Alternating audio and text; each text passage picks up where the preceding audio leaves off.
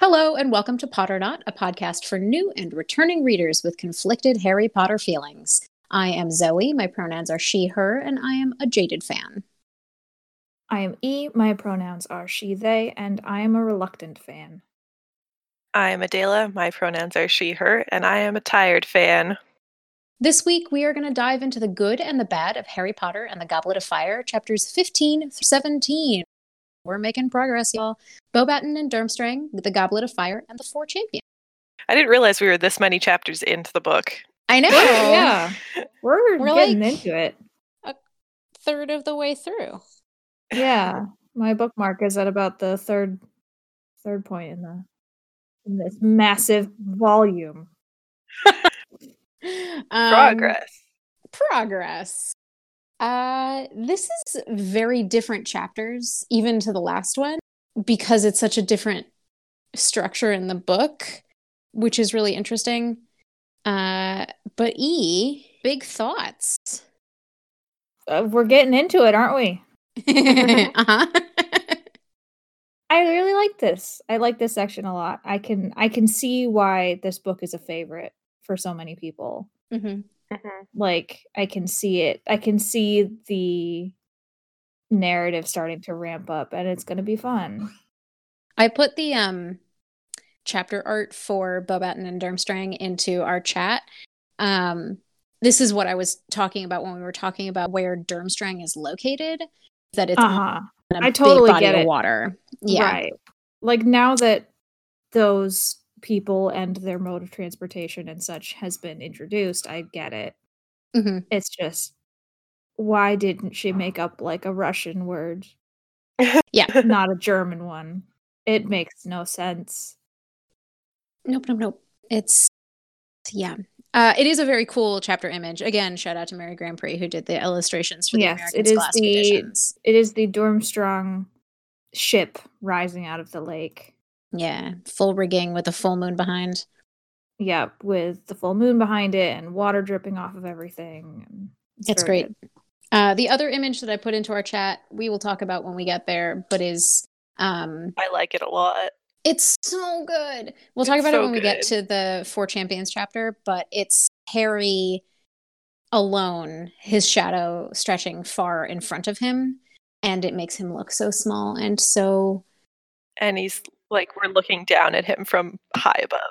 Yeah. It it's I imagine it's the perspective of like Dumbledore at the in the Great Hall, like Yeah. calling Harry up. I guess uh, a quick plot summary. Um, Yeah, we have like a quick montage of various like classes and things happening. there's a little bit of zoom in, which we'll talk about into Defense Against the Dark Arts again. And then a couple weeks go by and it's uh Halloween and Mhm. the school delegations arrive for the Yeah. upcoming tournament.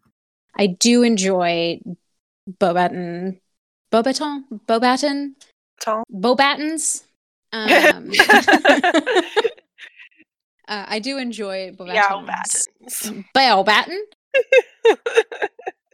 To enjoy their arrival, uh, they arrive in a powder blue carriage, which clearly is expanded on the inside, much like the tent that we saw earlier in the book, um, pulled by Giant drunk horses. giant drunk winged horses. I just I'm not I'm going to do the French accent. I'm going to do the French accent. We're just going to start here. Do it. Uh, so this is Madame Maxime who we will talk about. Will you please inform this agreed that the horses only drink single malt whiskey? they They only drink single malt whiskey. These are drunk horses. Anyway, and then Durmstrong comes out of the lake. I do hope that the giant squid is okay with this intrusion into their territory. Mm-hmm. yeah i hope they paid a toll Yeah. You know, just one human sacrifice. Uh No, that would have been Polyakov if they had. that's true. That poor child. Honestly, why did they bring him? hmm Goblet of Fire and the Four Champions are both really straightforward. Adela said they happen over like 12 hours or something. It's just a lot of people putting their name in the cup and then the name's coming out of the cup, but there's drama that happens. It's very uh, dramatic. Oh, full of teenagers. Um, I guess we can start going through. yeah, some are there notes. any like themes that we need to pick out, or is this really just Yes. plot? I feel like this is okay, Zoe. okay, I would say that there are a few. Uh, there's Moody and Karkaroff's interactions. Yep. There's Hagrid and Max- Madame Maxime's interactions. And then right at the end, Ron's reaction. Mhm. Um, and those three things carry through, I wouldn't say all of the book, certainly, but enough that they should be in the forefront of your mind as you read the next few chapters sure. um, they're pretty important and also harry being able to toss off the imperial curse curse you should just keep that in mind forever from now on yeah, I did. I did specifically note that. I was like, boy, it, I'm sure that's going to become relevant to the plot that Harry can do that. yeah it's there are some miniature themes that are character based that i've sort of noted here um ron being xenophobic about french things Uh-huh. just try the Which, damn fucking can I say- bouillabaisse. bizarre yeah to me the way that the author. All right, so let's just go into this. So yeah first of all, absolutely incoherent. Like tr- her trying to accent. uh, accent and cultural stereotypes. Like she doesn't even do like French No. stereotypes well. no The Eastern Europe, Eastern Bloc, whatever Durmstrong is supposed to be, is just absolutely incoherent. She knows like two French foods. She knows bouillabaisse and blancmange, and mentions them. that's so true Uh, and she's like i and then she's trying to make this whole like xenophobia thing like where the students from each school don't like each other which like i know that people from different european countries don't like each other but she's trying to make it this whole racism thing it's yeah did not it's work. real fucking weird It- um like none of the interactions between schools in this section worked for me at all It seems like the Durmstrang students are a lot more like warm and friendly than the French students. Yeah, they're more impressed. Well, we don't really even see the French students. Like we Yeah. see the the whatever her name is that gets picked for the tournament. Floor. Mm-hmm. Mhm. Yeah, I don't think we really see any of the students except for the champions from now on, really. Yeah, we much. get a few shots of like the other girls from that school, like being Oh, and- hysterical. So, okay. In the movies, they make Beaubaton an all girls school and Durmstrong an all boys school, which of course Yeah. makes like the delegation or like the entire all the school. delegations. the They don't say it. delegations, but like the implication is that they're Yeah. single sex schools. Here's the problem with that what happens to the people of other genders in those areas In those that are countries, supposed to yeah. go to those schools?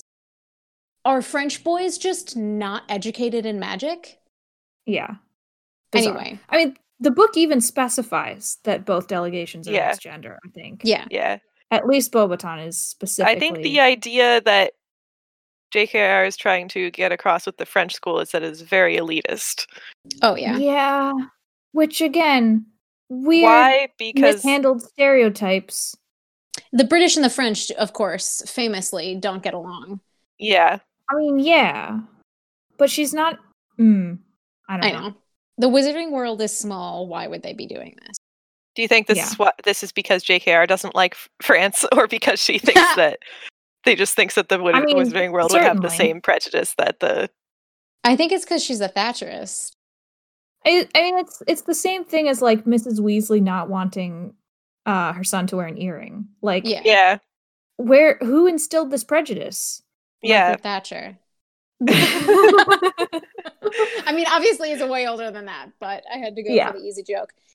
I also, I have to wonder. This is not actually discussed in here. Are they just getting tutored by their head of school the whole time that they're at Hogwarts. Yeah. They don't attend classes. Yeah. Are they here the whole year? Yes. Yeah, are they just like chilling? Like It's a very good question. We never read anything about what the other because students it are doing does sort aside of from the imply champions. that Maxime and Karkaroff are the only adults that came along. Yes, Yes. definitely.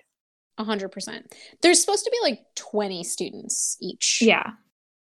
So it's it's not like it's a massive group, but I will say one adult one adult to 20 teenagers is not an appropriate chaperone Oh. ratio nope. even in magical school contexts. Yeah, there's a You lot need, of like- fanfic. You need 3 adults on that bus trip. Oh god. yeah. um, there's definitely quite a lot of fanfic about like shenanigans that happen during this year.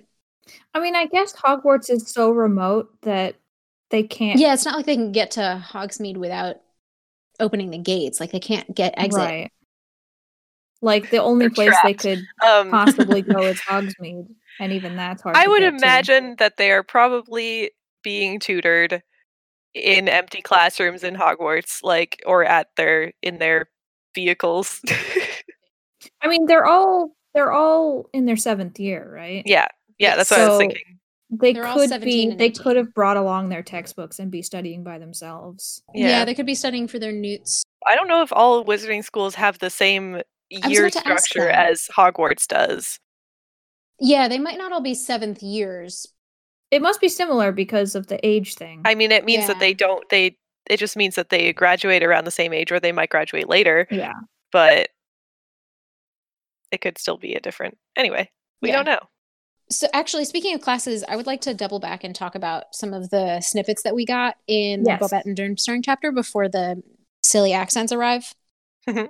Um, I have some thoughts about this, uh, and I Uh-huh. think that E also has some thoughts about this. Um, I this is our first trip to the Owlry. Harry has to go up to the Owlry to send a letter to Sirius to basically be like, "Don't sacrifice yourself for me. I'm not worth it." Yeah. Um, which Hermione points out it's a lie, but you know. Um, so this is the first look that we get of the owlry, and I love it. It's just a big circular stone room full of owls, but Which apparently um, nobody cleans. nobody cleans. The owls have it to themselves. Um, but both E and I noted that uh, one of the things that we really enjoyed about this is that Hedwig, Hedwig has a very full personality. Um, She does. which is really sweet. I guess Pigwidgeon also has a full personality. It's just less endearing than Hedwig's. That's because everything connected to the Weasleys has to be comic relief. Yes. Mhm. But Hedwig is really upset because he like threw her off of his knee when he was upset the night before. yeah, he was mean. He was mean. Um, and so she was evidently still furious about his lack of gratitude the previous night. In the end, it was Harry suggesting she might be too tired, that and perhaps he would have to ask Ron to borrow Pigwidgeon, that made her stick out her leg and allow him to tie the letter to it. It's just a very fun little Yeah. moment there. By the time she gets back with uh serious Yeah, reply, it's she like is two no weeks longer later. angry. Yeah, and she's just very, Yeah. very tired. And And Sirius Yeah. is like, good try. I'm still coming. Yeah, he offered Hedwig his bacon rinds, which she ate gratefully. She hooted sleepily and dipped her beak briefly into his goblet of orange juice. Okay, Harry, your owl eats like raw vole with that beak. please don't Are you drink that gonna orange juice just- after she's just anyway, um, we we love Hedwig in this household. Imperio? hmm Love to cast an unforgivable curse that should send you to Azkaban on underage children. Yeah. Dumbledore's at its fine. Dumbledore, it sounds like Yeah. instructed Moody, uh not just approved it. huh.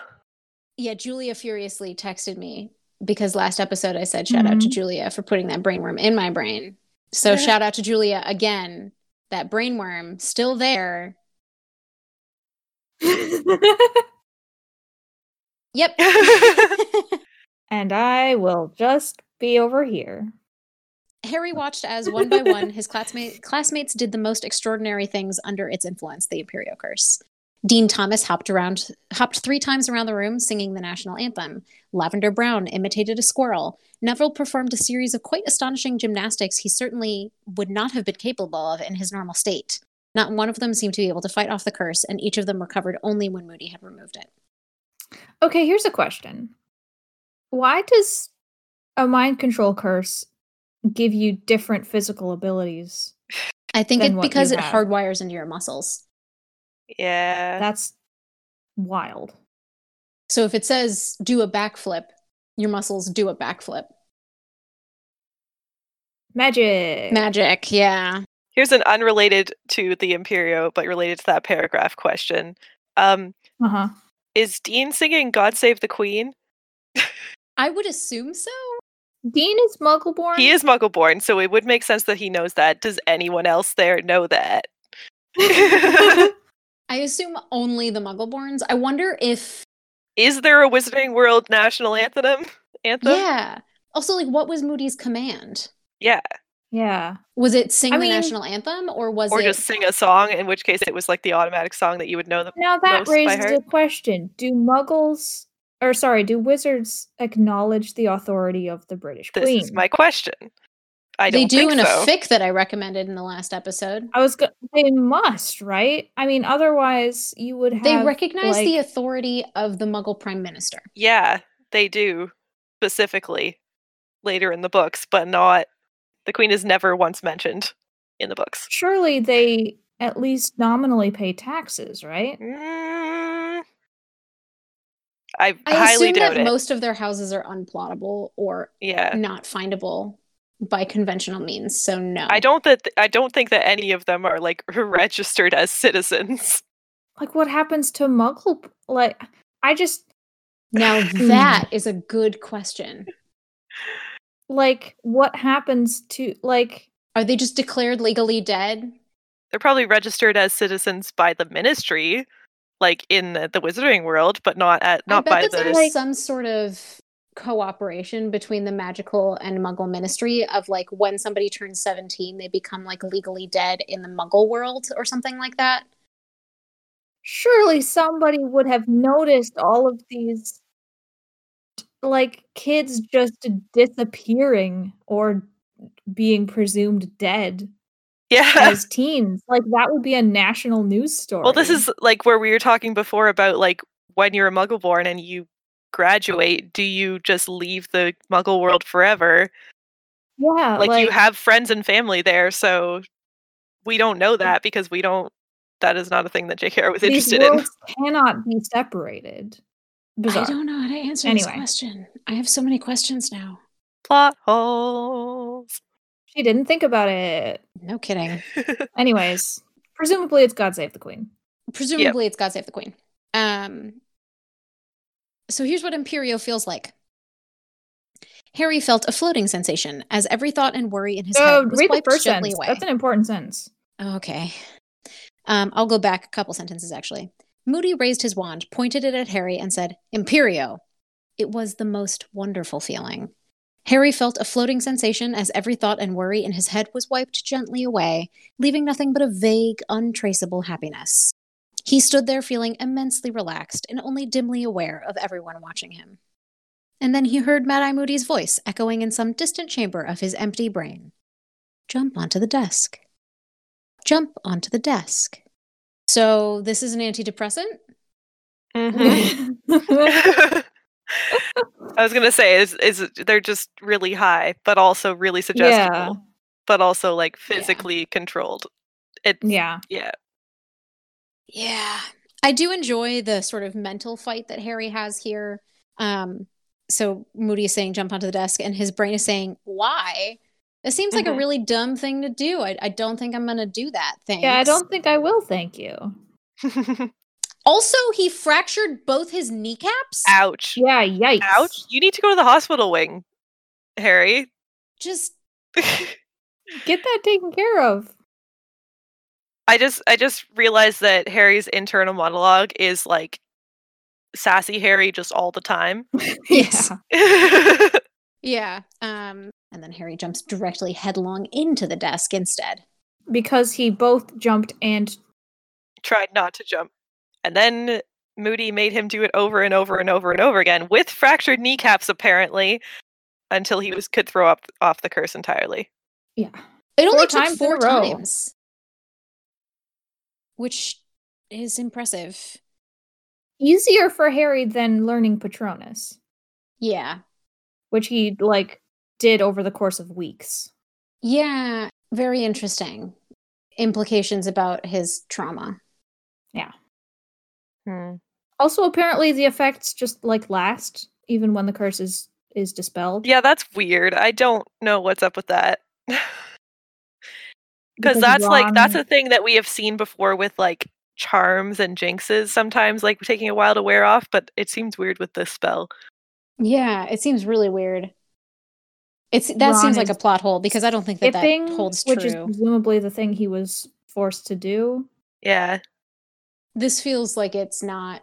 it doesn't make sense because this is a spell that either you break out of or is the person lifts it and if they lift Yeah. it then it's gone so it's yeah Yeah. anyway Um, I would like to. I would like to talk about the ferret again. Mhm. Okay. Yeah, there's so there's a few like there's a montage here of like all of the classes they have homework in. which Yeah. Apparently everyone has been giving a ton of homework this year. Uh and Hagrid.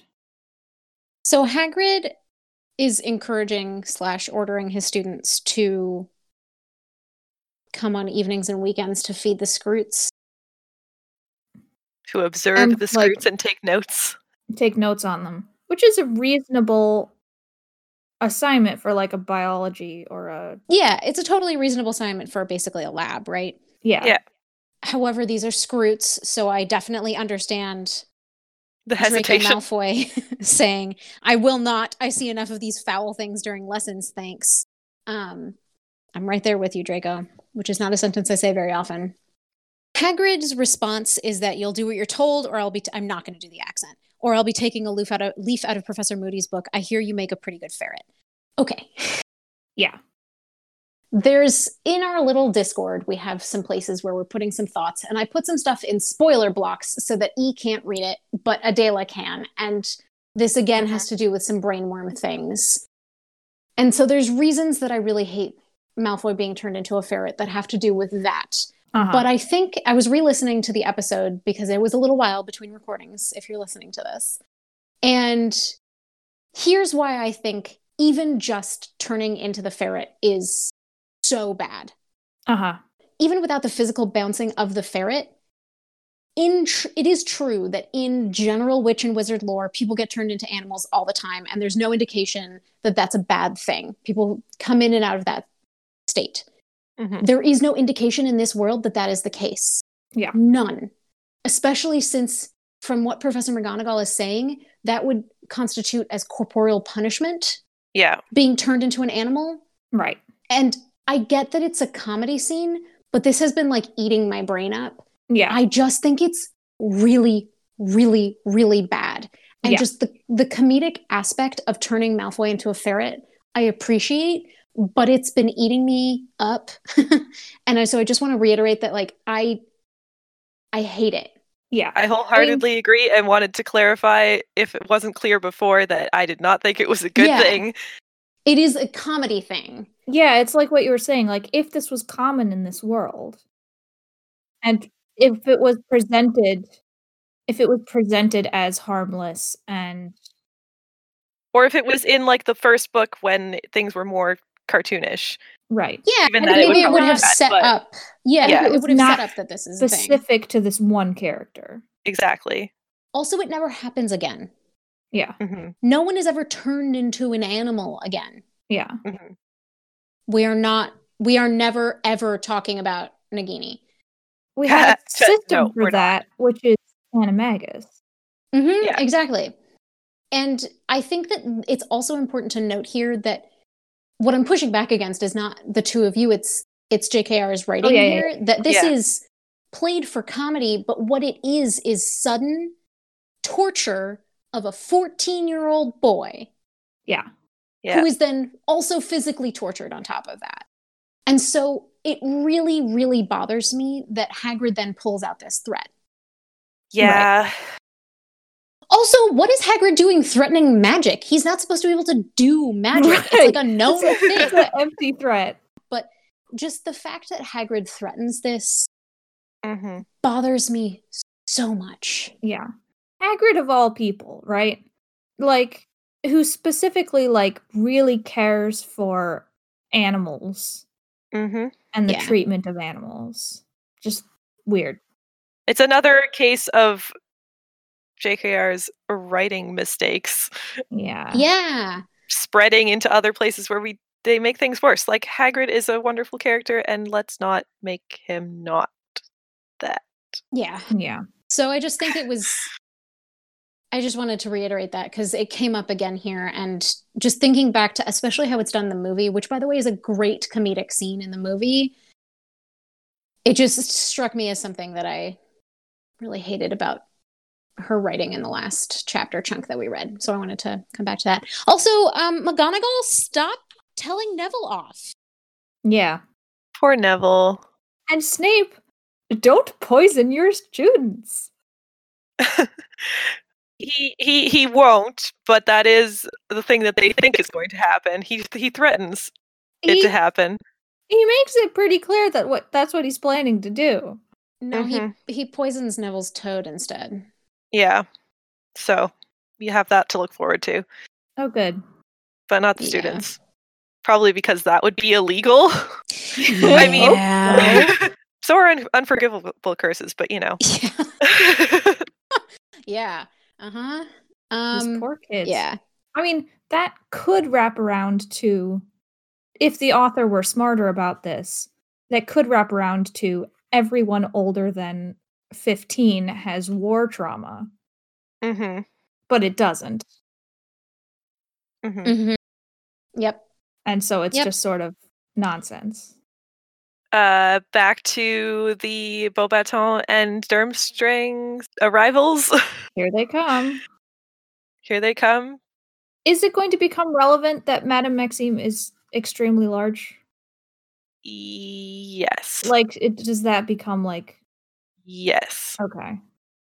Because it is non stereotypical Mm-hmm. hmm and very interesting and very cool. Yeah.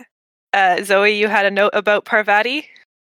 Yes, I have a note about Parvati. What did I say? Yes. Okay. So um, this is a thing that I always noticed and appreciated, um, and would like to have seen more of in the movies. Although they do start doing it in movie four, which is please keep in mind when this book was published. Which let's crawl on back here. Oh yes, two thousand. So still the long nineties because the nineties didn't end until 9-11.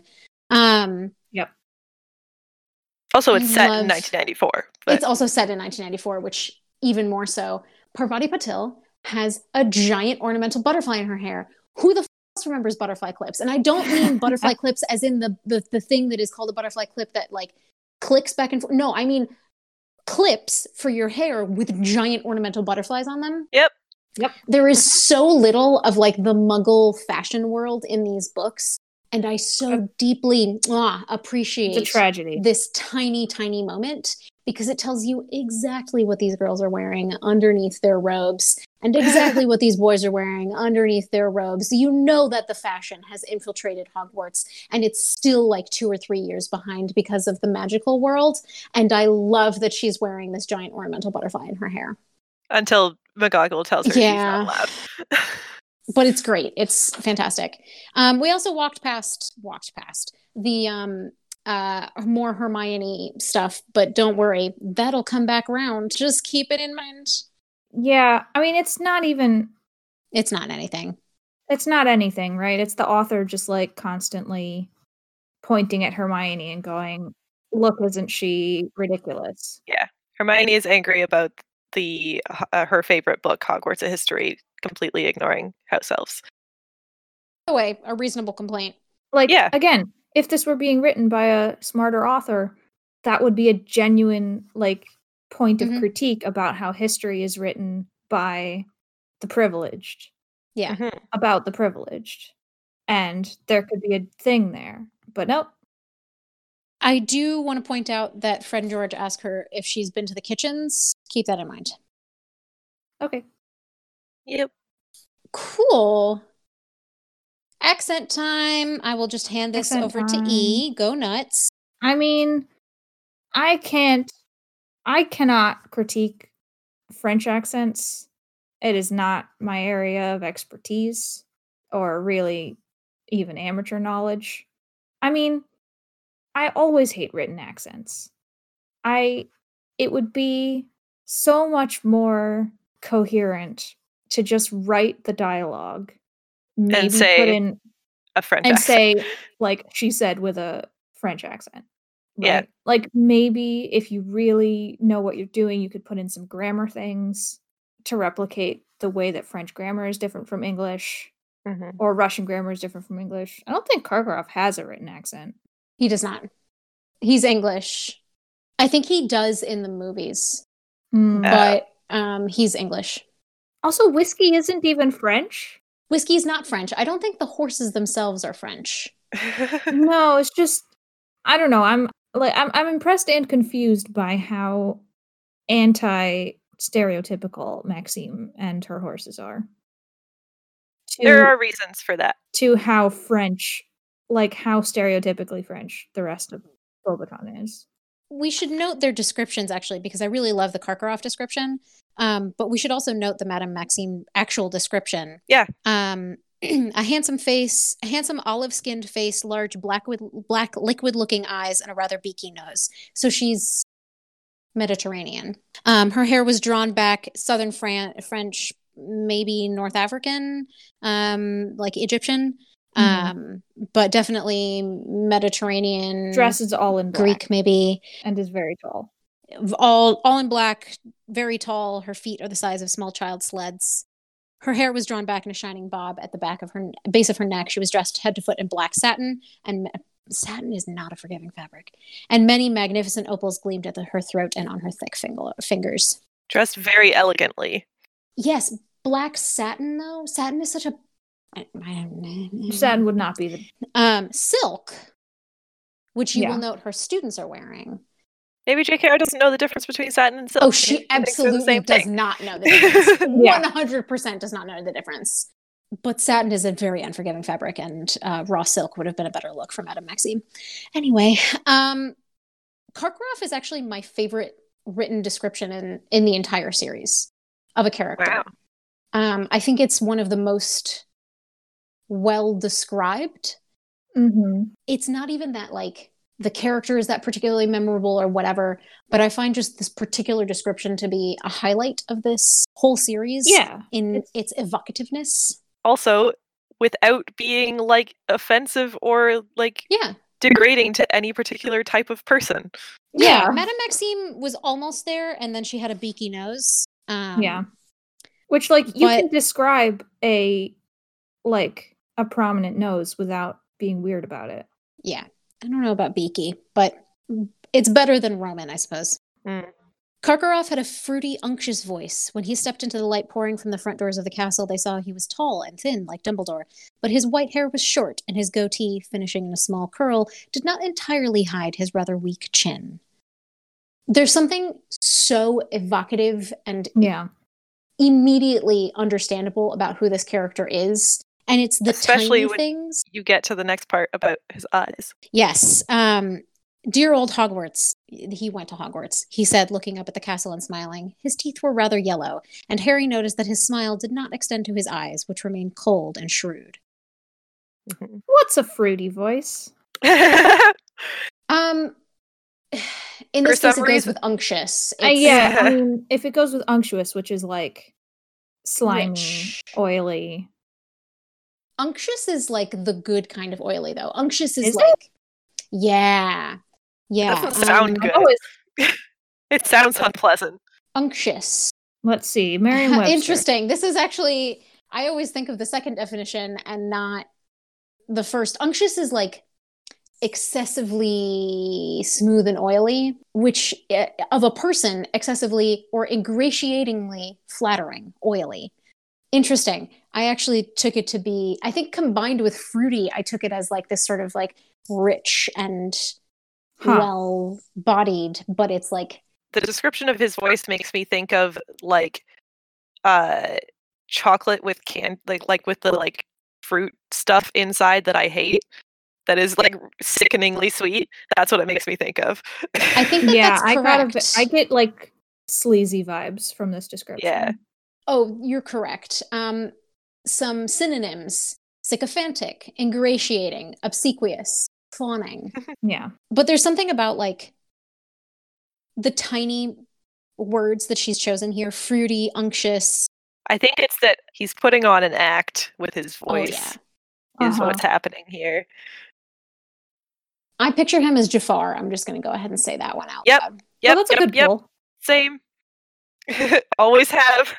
It's just Jafar, but with white hair instead of black. He's got the curl I in always his forget that he has goatee. white hair and I picture him with black Same. hair. Not quite Same. as obviously evil. Yeah, Mm-hmm. Mhm. maybe. Well, mm, Not as obviously. Yeah. Okay. He might fair. be evil. Jafar is literally the Grand Vizier, the position that in any kind of fantasy is always the evil man. So Always the I, evil I take man. your point. Um, Crumb. Chroma's here. Uh, my note reads more evidence that Ron is the straightest boy alive and Harry dot dot dot isn't, which has to do more with Fleur, but I think also has to do with just sort of this whole book. Ha- Ron is just the epitome of the straight boy who loves a straight sport boy. Yeah. She she does capture that very well. Like Yeah. also wild that this schoolboy is allowed to play professional quidditch. yeah, How does that work? The same way that college students play professional hockey and professional soccer. But he's in high school.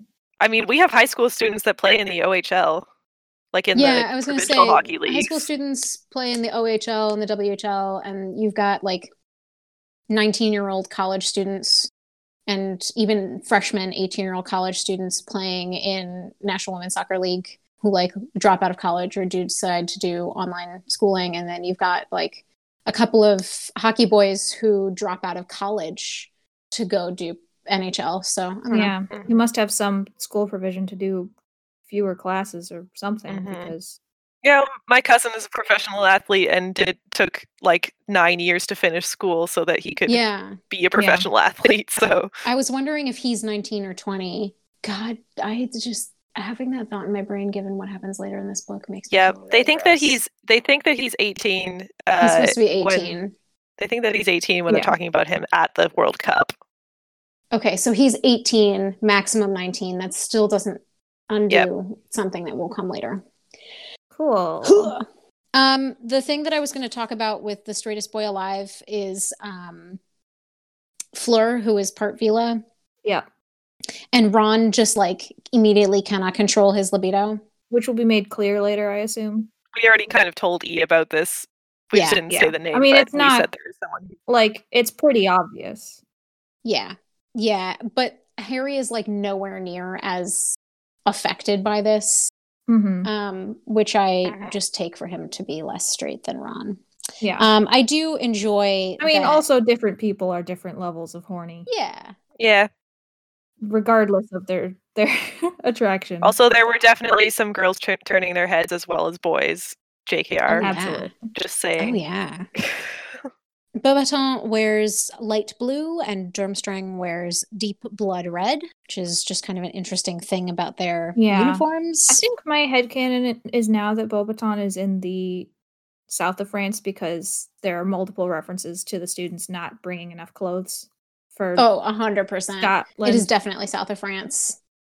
They ain't up in the Pyrenees, that's for sure. Again, all of her stereotypes are like Parisian stereotypes. Very much so. That's not at all what southern France is like. Just absolute nonsense. Anyway. Yes. I think we should scoot right along. We've kind of spent a lot of time on the first parts of these chapters, and there's some interesting stuff happening in a bit. okay i don't know what how this is written in the american edition maybe it's the same Would love there's to a check. funny moment where dumbledore says the moment has come uh we're about to bring in the casket and harry's like excuse me yes.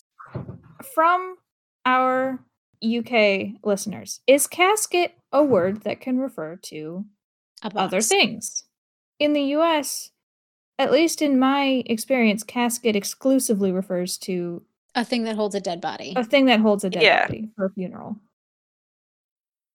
I think a casket is like a box, but like a fancy box. Yeah. Yeah, I think that Harry has the same reaction though, because Yeah. it is the same in the American edition. Ron also doesn't know what's happening, but Dumbledore says the casket. The what? Harry muttered. Ron shrugged. And then it is it is described as a great wooden chest encrusted with jewels, extremely old. Yeah. The cup itself, I did not post a picture of this, although it is the chapter art for the Goblet of Fire, but I posted it way back when we started book four because it's also the art at the very, very opening of book 4 Uh-huh. It's a rough hewn wooden cup, It is a wooden cup. which I enjoy. In the movies, it's like a gilded gold thing, which is not Yeah. surprising. I mean, it's a wooden cup, which is why it's like impressive that there's fire in it. Yeah. Yes, exactly. mhm. Um, it's an age line. Yeah. yep. There's Makes an age line. Uh, just one note: Karkaroff and Moody interact here. The color drained from Karkaroff's face. E, do you have a uh, do you have any thoughts about Karkaroff and Moody's interactions throughout these chapters? I mean, obviously they have some past experiences, Mhm. but no idea of what of what kind. Gotcha. I just it, there's not enough information here. Although Yep. once we're getting towards the towards the four champions chapter, like there are enough puzzle pieces that ha- have been placed on the table that like this is the point where I would usually as a reader go back and like skim the first chapters and go Mm-hmm. Mhm. back to like that conversation between Voldemort and Wormtail to be like, okay, so let me refresh on those clues. I don't think I will do that, That's fair.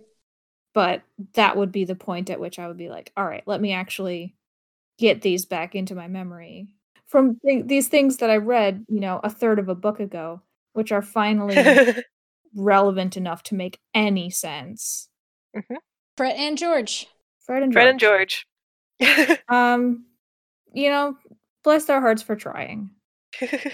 I enjoyed that George was so excited at the thinking that Fred had succeeded that he just jumps right in before. Yeah. Yeah. Yeah. Um, It's very good. I also like that. Who is it? Is it Lee? yeah. Is just like cackling at the both yeah. of them. It's great. And they're laughing too, which I like. yeah. yeah, it's very fun.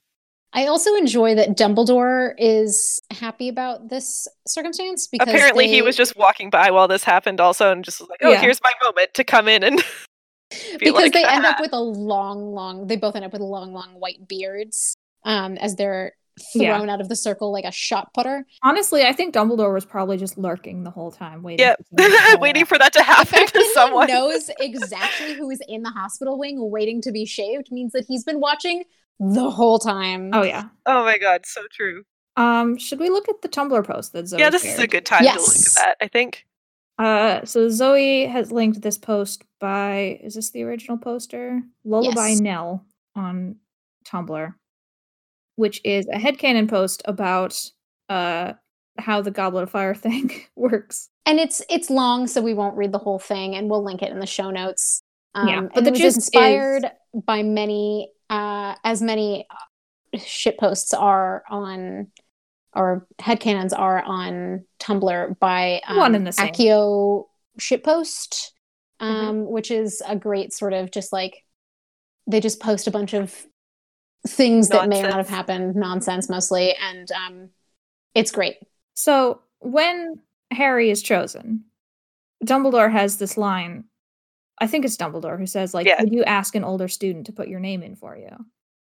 Which implies that that's a thing that can happen. It doesn't seem like you're restricted to putting in one name per guess person who not. crosses the line. At least that is Um, the uh, the That's the implication. implication in this in this uh, Tumblr post. But And so the Tumblr post is like, well, what if some like Slytherin seventh year was like, all right, time to make a business out of this. You know, pay me, you know, a sickle or whatever, and I'll I'll put in your name. um, uh, and which is it's very it like funny. goes through all of the uh the, my like, favorite possibilities my favorite people. is the s- second paragraph. Should I read it? Yes. Yeah. You're a first year who can't cast Wingardium Leviosa yet? Whatever, sure, just pay up. There's no way you're going to be chosen against Angelina, quote, can probably crush you with her thighs, un- unquote, Johnson. But at least you can tell your 11 year old buddies that you did a cool thing. Mm-hmm. And then it go through, goes through various other people who could pay to get their names put in or put their the names of their pets in just for pranks. Put McGonagall's name in. No, that's a bad idea.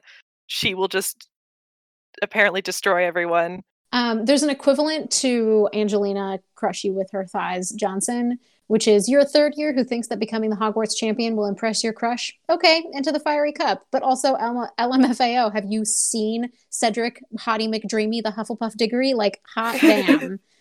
um, so it's great. Uh, it's just very fun. yeah.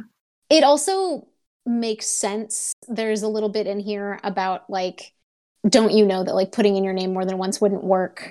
Right. But the Slytherin's like, well, well, I can try because that's how they're getting past yeah. every time they say they're putting Like the their cup name in. is a sentient object that is like actively choosing uh-huh. yeah. a person. Do you think that the, the cup is a very similar thing to the sorting hat? That's In what that I thought way? of. I think it's less sentient, but yes. Yeah. Well, it has to be able to like It might be more like it just looks at like the literal capabilities of each person and is like this Yeah. person seems like it capable somehow has doing the this. ability to connect names to people Mm-hmm. and evaluate those people. Yep. So probably a similar spell, but it doesn't have the ability to talk in the same way. Yeah.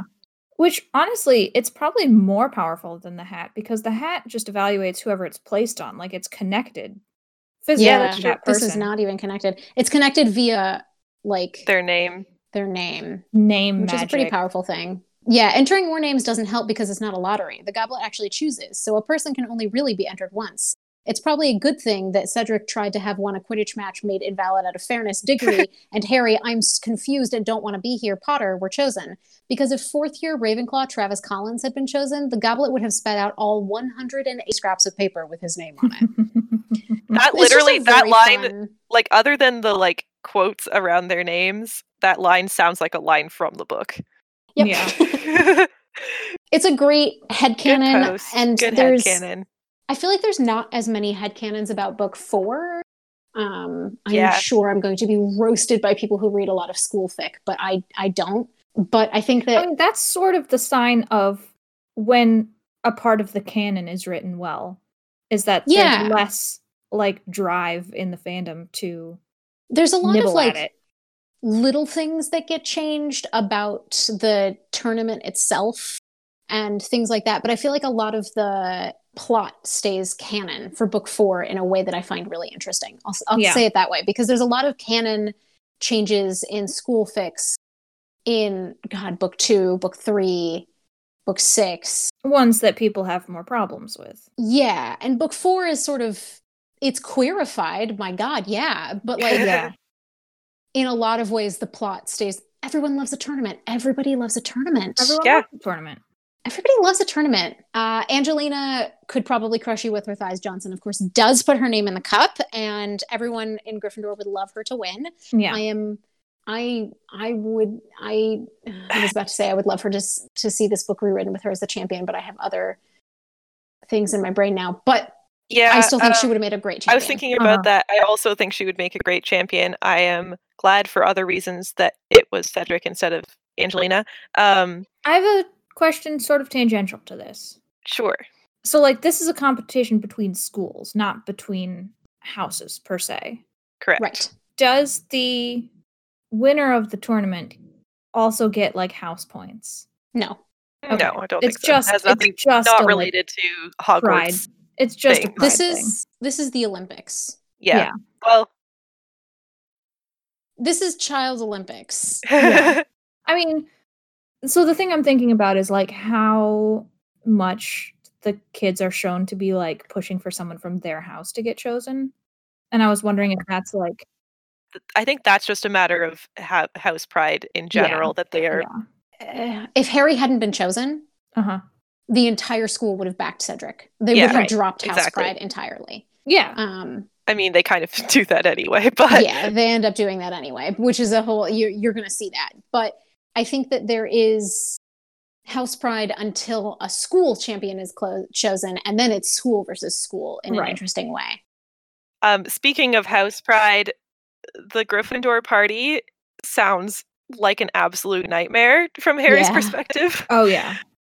It is The like, worst. It is when social you situation. are Like, already like stressed and overstimulated, and you Yeah. have to go into this extremely loud and raucous environment, and everyone is Yeah. yelling at you and talking to you and, and like it's just cheering making you and your brain shrivel.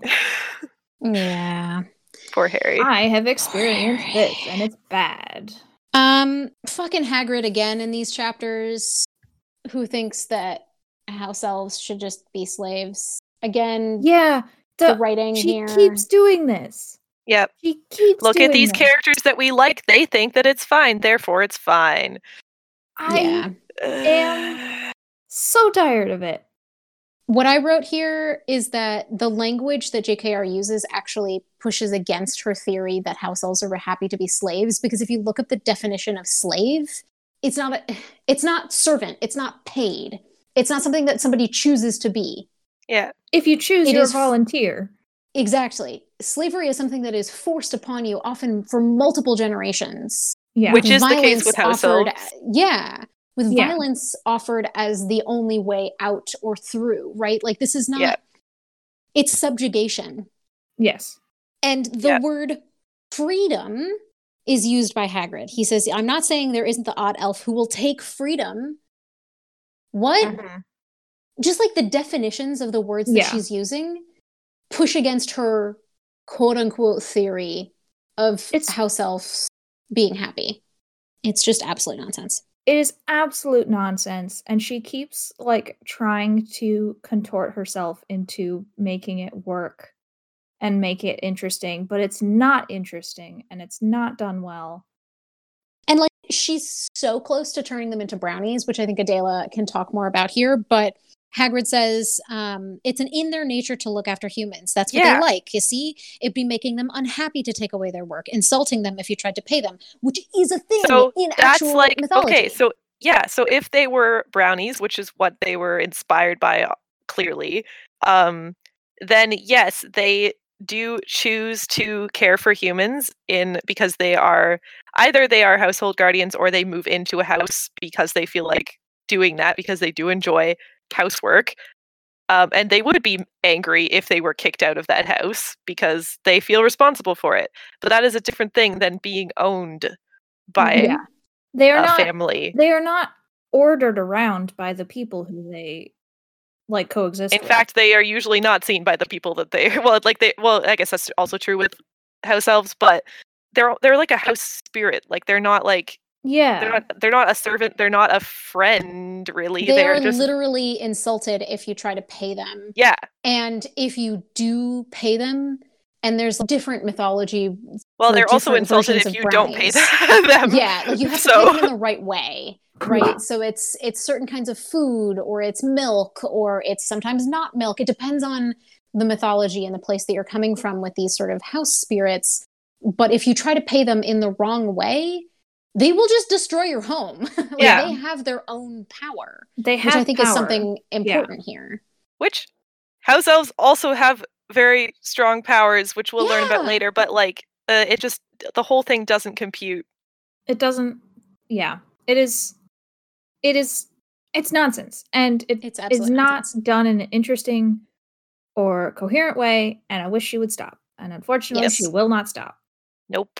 No, but she does have Hagrid put on cologne.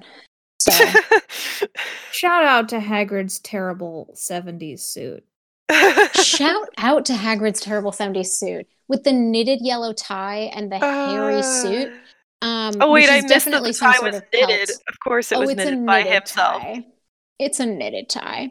And the axle grease in his hair, but his hair is too long and he's just got like also okay, so this is the thing that I didn't notice until I was rereading this book and noticed the axle grease aspect and I've been watching a lot more TikTok and there's a really Uh-huh. fantastic movement on TikTok of people with natural hair, 4C hair, 4B hair, 4 etc. Um, mostly African Americans, but also the Coily wider types of Black hair, like, community. really- yeah, coily hair, um, who are helping others with coily and curly hair take care of their own hair and get back into natural natural hairstyles and textures rather than chemical treatments or even like taking their braids out and going back to natural, which is like there's nothing wrong with braids, but there is a movement on TikToks to sort of like show what a treatment would be like to sort of put in um, natural hair. Uh-huh. And so I'm reading this book, and I realized at the moment that they talk about his hair that I have always pictured Hagrid as black. I have always pictured him as mixed, yeah, but That could work. But yeah. like there's something about I guess I just like never really thought about it until this particular reread, but I just sort of assumed that he was mixed or black and I think that the description of his hair with the axle grease and the way that he's having trouble basically straightening it Uh-huh. mhm. just reminded me of that. And so I just want to say if somebody could please get him a hair care routine, Yeah. uh, he would do really great with twisties or with dreadlocks. And I just, I'm a white girl with very curly but not kinky hair. Um, but I just feel very strongly that Hagrid needs a hair care routine. But of course, Hagrid has to be the unkempt one. He has to be the unkempt yes, one. because Maxime is so elegant. Yeah. She's so elegant. She wears satin. Look, satin can be really nice. It just shows off every. Like you can't wear underwear when you're wearing satin. Yeah. because it, will is- show every seam and every curve and every lump and everything you're wearing under like you can't wear anything under satin yeah, unless it it's is- lined really to be thick. fair, I think it does say layers and layers of satin. that's so it, true. I was imagining it to kind of be kind of floaty material, not like Do you skin even tight. Layer it? but- Hmm. I I think guess you you would have do. to do Who knows? linings Jake of Hare it. doesn't know what satin is. It's But fine. also satin is heavy silk is light she really just meant silk here yeah, she meant shiny silk and not satin okay uh, the names come out of the fire Yeah. hang on we didn't talk about the people who came both bagman and crouch are here Oh, they're yeah. here. Yep. Um, That's all. I just wanted to mention. probably. I would like to submit my disapproval of Mr. Crouch's first name, which is Bartemius, Bartemius. which Mm-hmm. is not a real name. It should be Bartimaeus, which is a It real should be And Bartimaeus. guess- this is the reason why I couldn't figure out how to pronounce Bartimaeus when I read the Bartimaeus trilogy. It was because I read Harry Potter before that. Yeah, Bartimaeus Bartemius. is a real name. Bartemius is not. Thank you. Um, also, Alistair. Alastor. Sorry, Alastor. Alastor. Moody. which Mm. Alistair is an English name. Like Mhm, you could just you could just do Alistair. mhm. Whatever. So Crumb is chosen, Yeah. uh, to nobody's surprise. And he is described as slouching. Doesn't seem overly pleased either way whether that he was chosen. Yeah. He he sort of doesn't give a Also- fuck. Weird for an athlete. I mean, yeah. I imagine that's actually enhanced by the fact that on the broom he's probably gripping it in front of him, so his shoulders are rounded. And also I like suppose. being aerodynamic by being like crouched down over the broom. Because you have to be fast when you're a seeker. Anyway. Um, he's described as a lot bigger than I think seekers are often described as. He's Yeah. like, yeah. He's hunky. But so is sturdy. so is so is Cedric, who's Cedric. also a seeker. Yeah. Hmm, interesting. Um, the champion for Beaubaton is Fleur Delacour, who is the quarter villa. And of course, Cedric Diggory. Yeah. Okay, so here's the thing I was surprised by. I thought that somehow Harry was selected to like replace Cedric or whoever Mm. as the Hogwarts champion. I did not know Mm. that there would be four of them. Hmm. Mm. Interesting. I mean, Okay. yeah, that would make sense, but I thought Harry was going to be the only Hogwarts representative. that would change the story a lot. Do you think that the school would cheer for him aside from No. Gryffindor if Eventually, he was the only yes. champion? So eventually, yes, because eventually Yeah. it becomes us versus them with the schools, but I think it would take even longer than it already takes. Yeah. Yeah. Poor Harry. Yeah, Poor this Harry. is rough. So this was all Goblet of Fire. The chapter The Four Champions has the art that we will post on our Twitter. Yeah. and it's looking down on Harry from about like two feet above. He's got his hands in his jean pockets.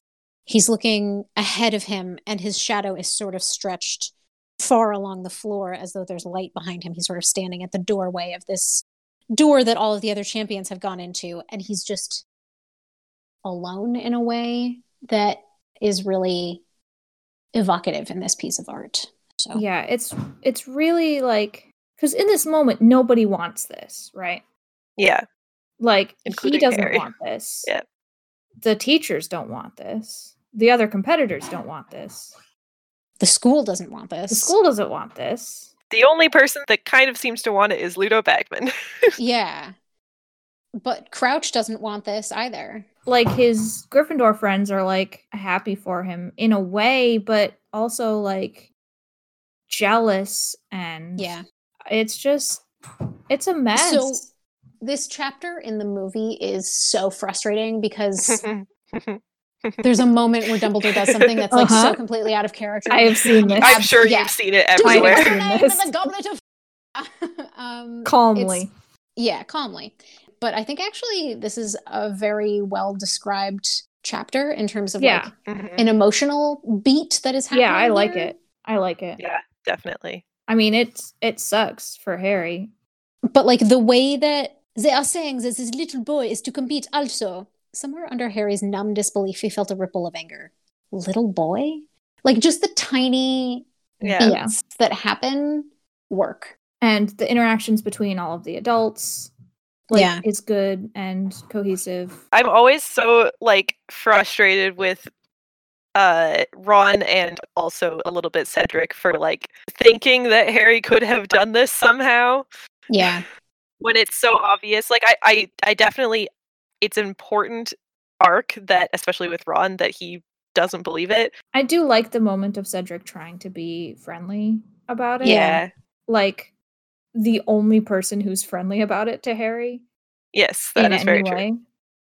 Um, which is kind of nice. I mean, like Harry has a good point here. I've I've written the final line of the chapter, not the final line, but uh, he says uh, he's trying to explain to to Ron why somebody would put his name in the Goblet of Fire, and um, Ron says, "Why would somebody do that?" I don't know," said Harry. He felt it would sound very melodramatic to say to kill me, Yeah. which is very funny. It's very funnily written, but Moody has a point here. Yes. yep yeah which is Harry tends to get into situations not of his own volition that are deadly. So Yeah. if Harry's involved in something that he shouldn't be involved in, chances are somebody's trying to kill him.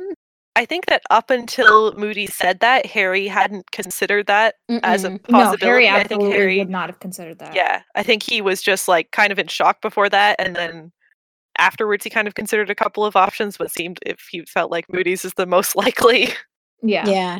Maybe someone's hoping Potter is going to die for it, said Moody with the merest, merest trace of growl. An extremely tense silence followed these words.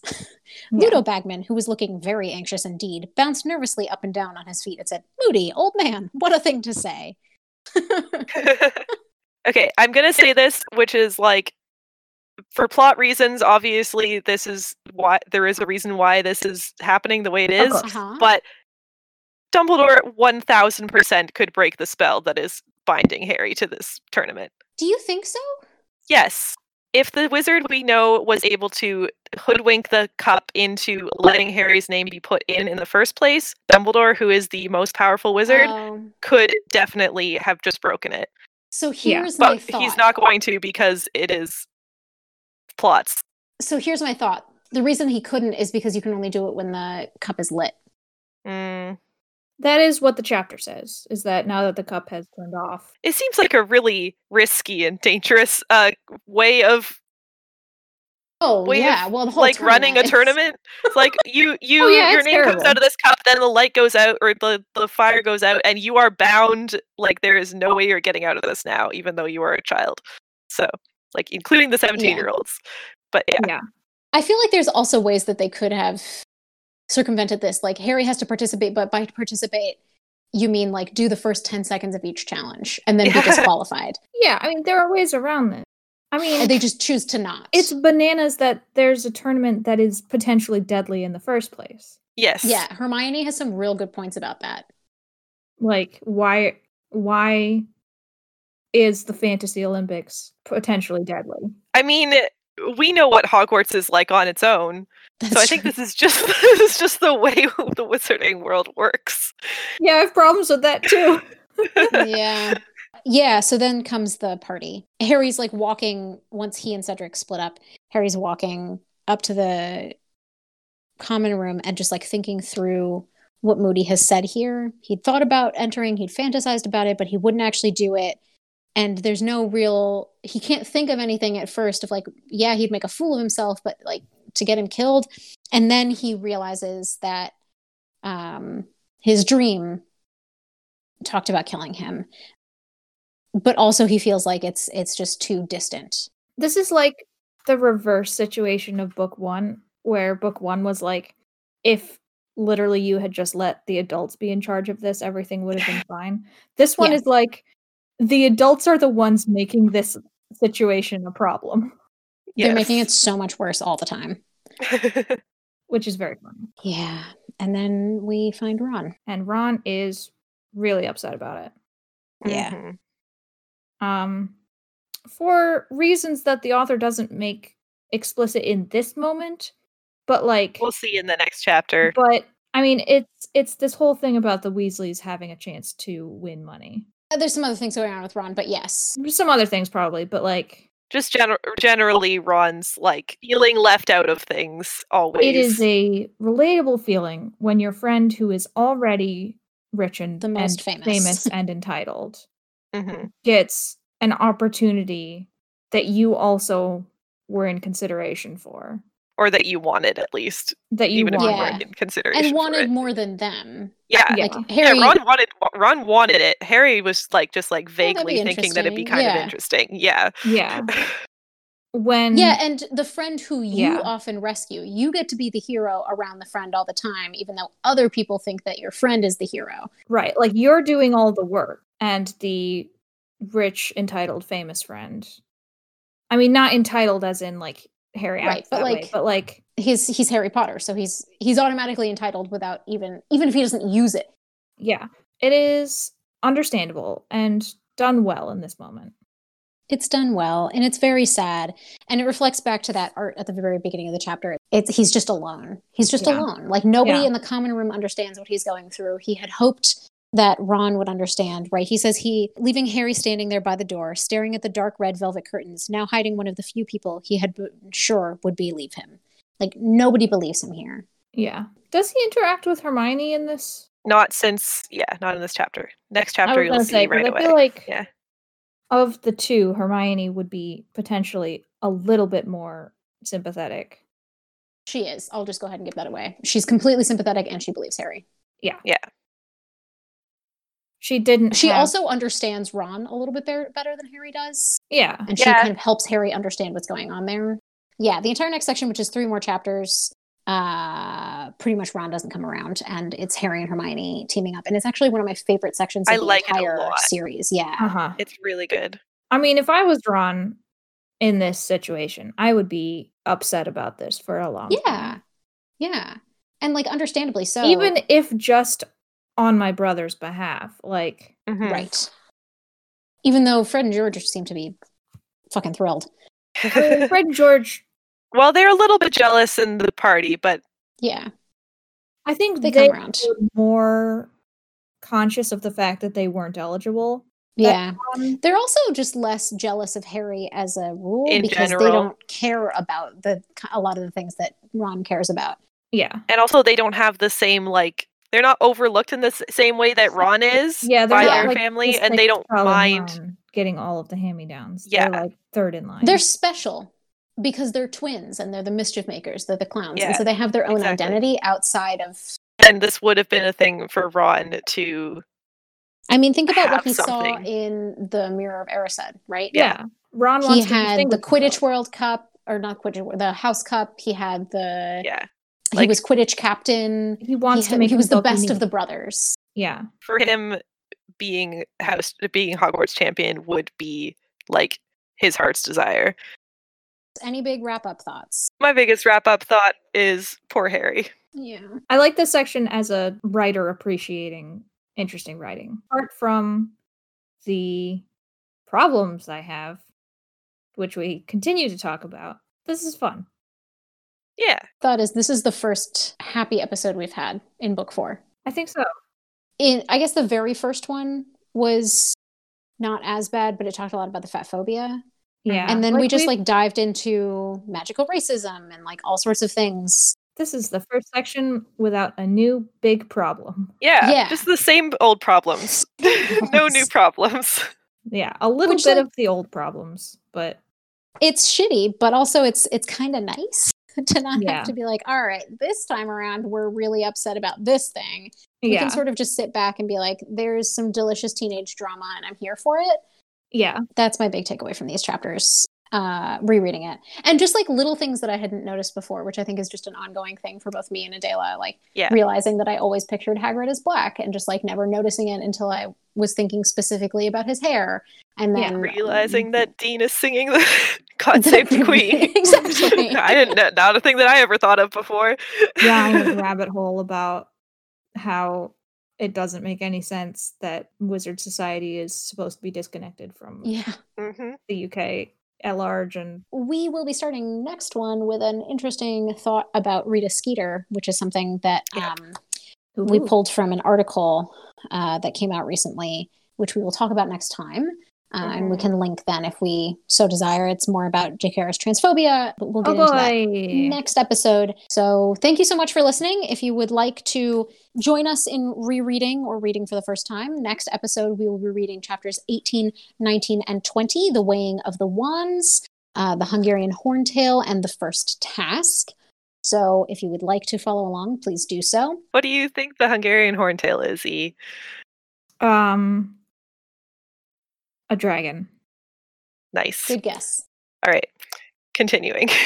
Yes. We've had some people reach out uh, privately on Discord or Twitter. If you don't have another way to reach out to us, please feel free to do that. Um, again, spoilers, please DM to either myself or Adela or go to our Tumblr. You can follow me or find me on Twitter at Zoe Topaz, Z O E T O P A Z, and by my book Ostentatious The Evolving World of Jane Austen Fans, wherever books are sold. I am E. You can find me on Twitter at C E L one zero E. And you can find me, Adela, on Twitter at Aerodel, A R E D H E L underscore underscore. You can find the show at Potternaut on both Twitter and Tumblr, and you can find more music by our fantastic composer Morgan Jackson at we did the time warp again.bandcamp.com. And please, if you have any fun memories about being a Harry Potter fan in the early days or your Harry Potter fandom, be it cringy or nostalgic or warm and fuzzy or something you'd rather forget but would like to make fun of yourself for, please send it to us. For interactions, good and bad, with Harry Potter fans, if you are not a Harry Potter fan. Um, we would like to do a fandom retrospective. We had to reschedule some things, but we would still like to do this. So if you have any thoughts, uh, send them our way. Thank you so much for listening, and we will see you next time. Bye. Bye.